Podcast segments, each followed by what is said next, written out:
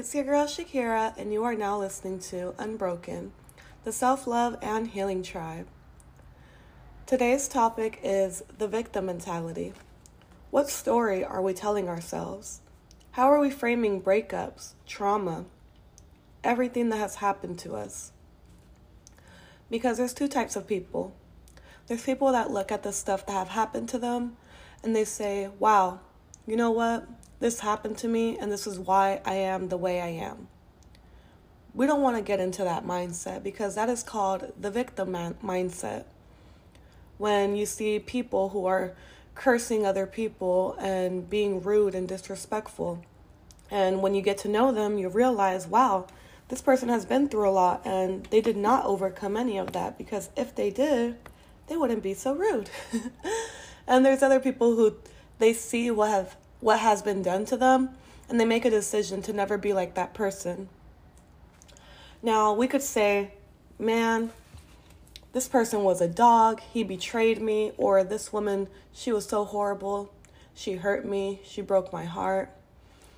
Or you could say, you know what? Despite the tough times, there were some beautiful moments. I'm glad for the good experiences, and I'm glad that they're no longer in my life because that makes room for the right person to enter my life.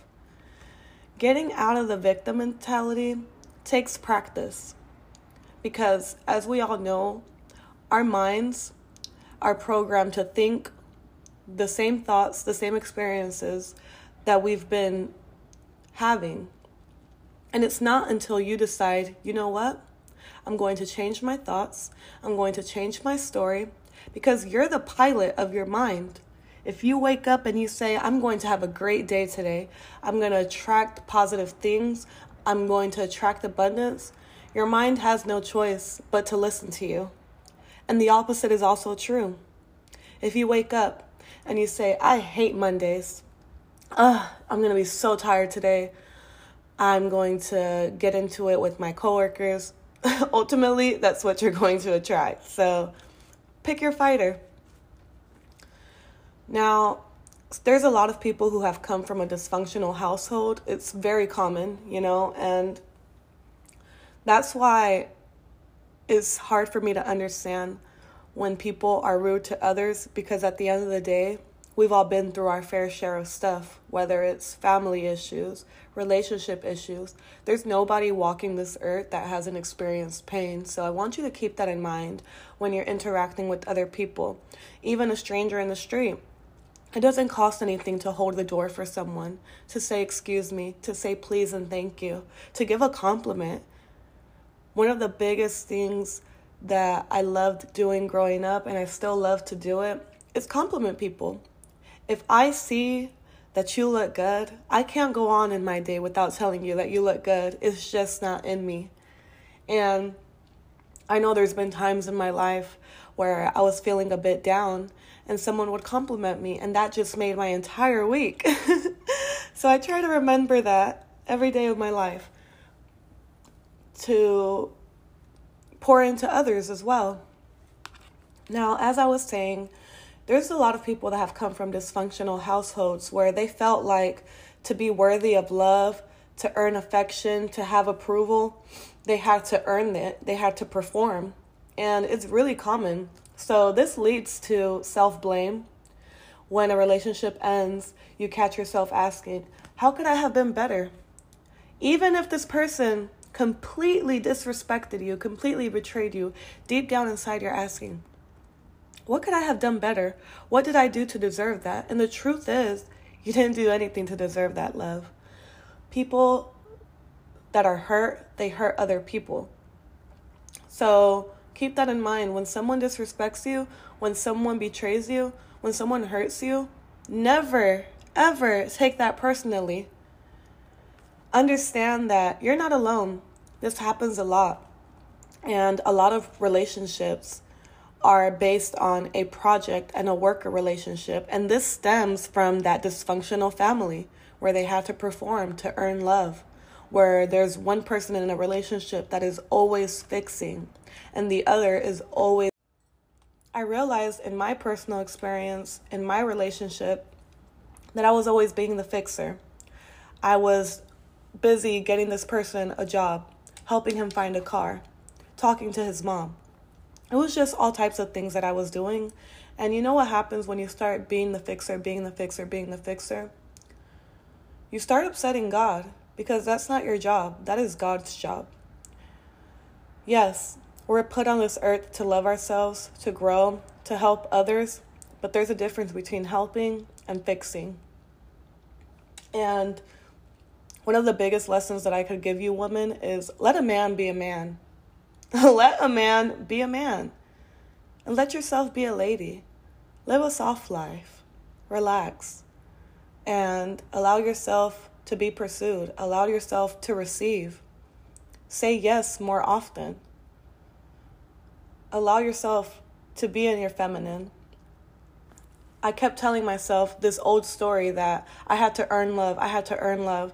And then I came into these relationships with that same mindset, helping this individual get a job, helping this individual get a car, helping this individual get an apartment, you guys. Like, it was just so much that I'm looking at now as an adult. And then I realized, wow, you need to change your story. And I did. I changed my story. I had to tell myself, you know what? My mom wanted the best for me, and I wanted to make her proud. And that's it. My mom spoiled me. She gave me everything that she could when she could. If she had it, she will not tell me no. And yes, I did have to work hard in school because she wanted the best for me. She came to this country from another country and she believed in her children. And if she didn't see us doing our ultimate best, then yes, she would give us a cold shoulder. But that's not to say that she didn't love us, that she didn't love me. And then once I changed my mindset, once I changed my story, you guys, I started attracting great friendships, great relationships. And I was in the state of receiving. I would come home. I remember living in Louisiana. I would come home and I would have a plate of food ready for me. My apartment would be cleaned. My feet rubbed. it was it was amazing. It was amazing. And I remember us having our anniversary and I got my Pandora bracelet, rose petals, candles, everything, you guys. I had car issues. Here. Go fix it. I don't want you worrying because I'm a, I'm the man. It's my responsibility to protect and provide. And I just want you to be happy. So, once you change your story, you guys, you're going to attract the things that you desire, the things that are for you. Let God be God. Let yourself be a woman, be in your feminine, if someone is not allowing you to be in your feminine, hey, protect your energy, protect yourself. It is your responsibility to make yourself happy. There's some things in life that we cannot control, but you know what we can control? Who we talk to, what we say, who we spend our time on, what we listen to. And I want you to really start listening to empowered people Sarah Jakes Roberts, she helped me a lot with being in my feminine, with seeing who I am in God. And she really allowed me to see that I was born worthy. I don't have to earn my worthiness. I don't have to earn my value. I'm worthy because I'm worthy because I'm worthy because I come from a king and that makes me a princess. Once again, you're not a victim. Life is happening for you, not to you. If you do not understand the lessons that have been dealt to you, you will keep repeating those same lessons. No matter what you've been through, you were either there to learn something or to serve someone else a purpose. So remember that. Stop forcing relationships. Think about your loved ones, your circle. Do you have to chase and convince them for love? No. they show up because they value you. They know you are worthy. They show up gladly, and it's an equal exchange. If you're constantly being the one pouring into someone, pouring into someone, always getting someone out of their hole, you're probably not meant to be there. When you know you are worthy, you don't question why someone doesn't text you back. You don't question why this person doesn't like you back. You naturally don't like them because they don't like you. it becomes unattractive. You're like, wow, I'm doing this for you. I'm showing up for you, and you're not showing up for me. Ill, yuck, bye. when you know you're worthy, this is how you operate with health, with abundance, with relationships. You have to activate this in your mind and know that you are worthy. I love you. You are worthy. You are a king. You are a queen.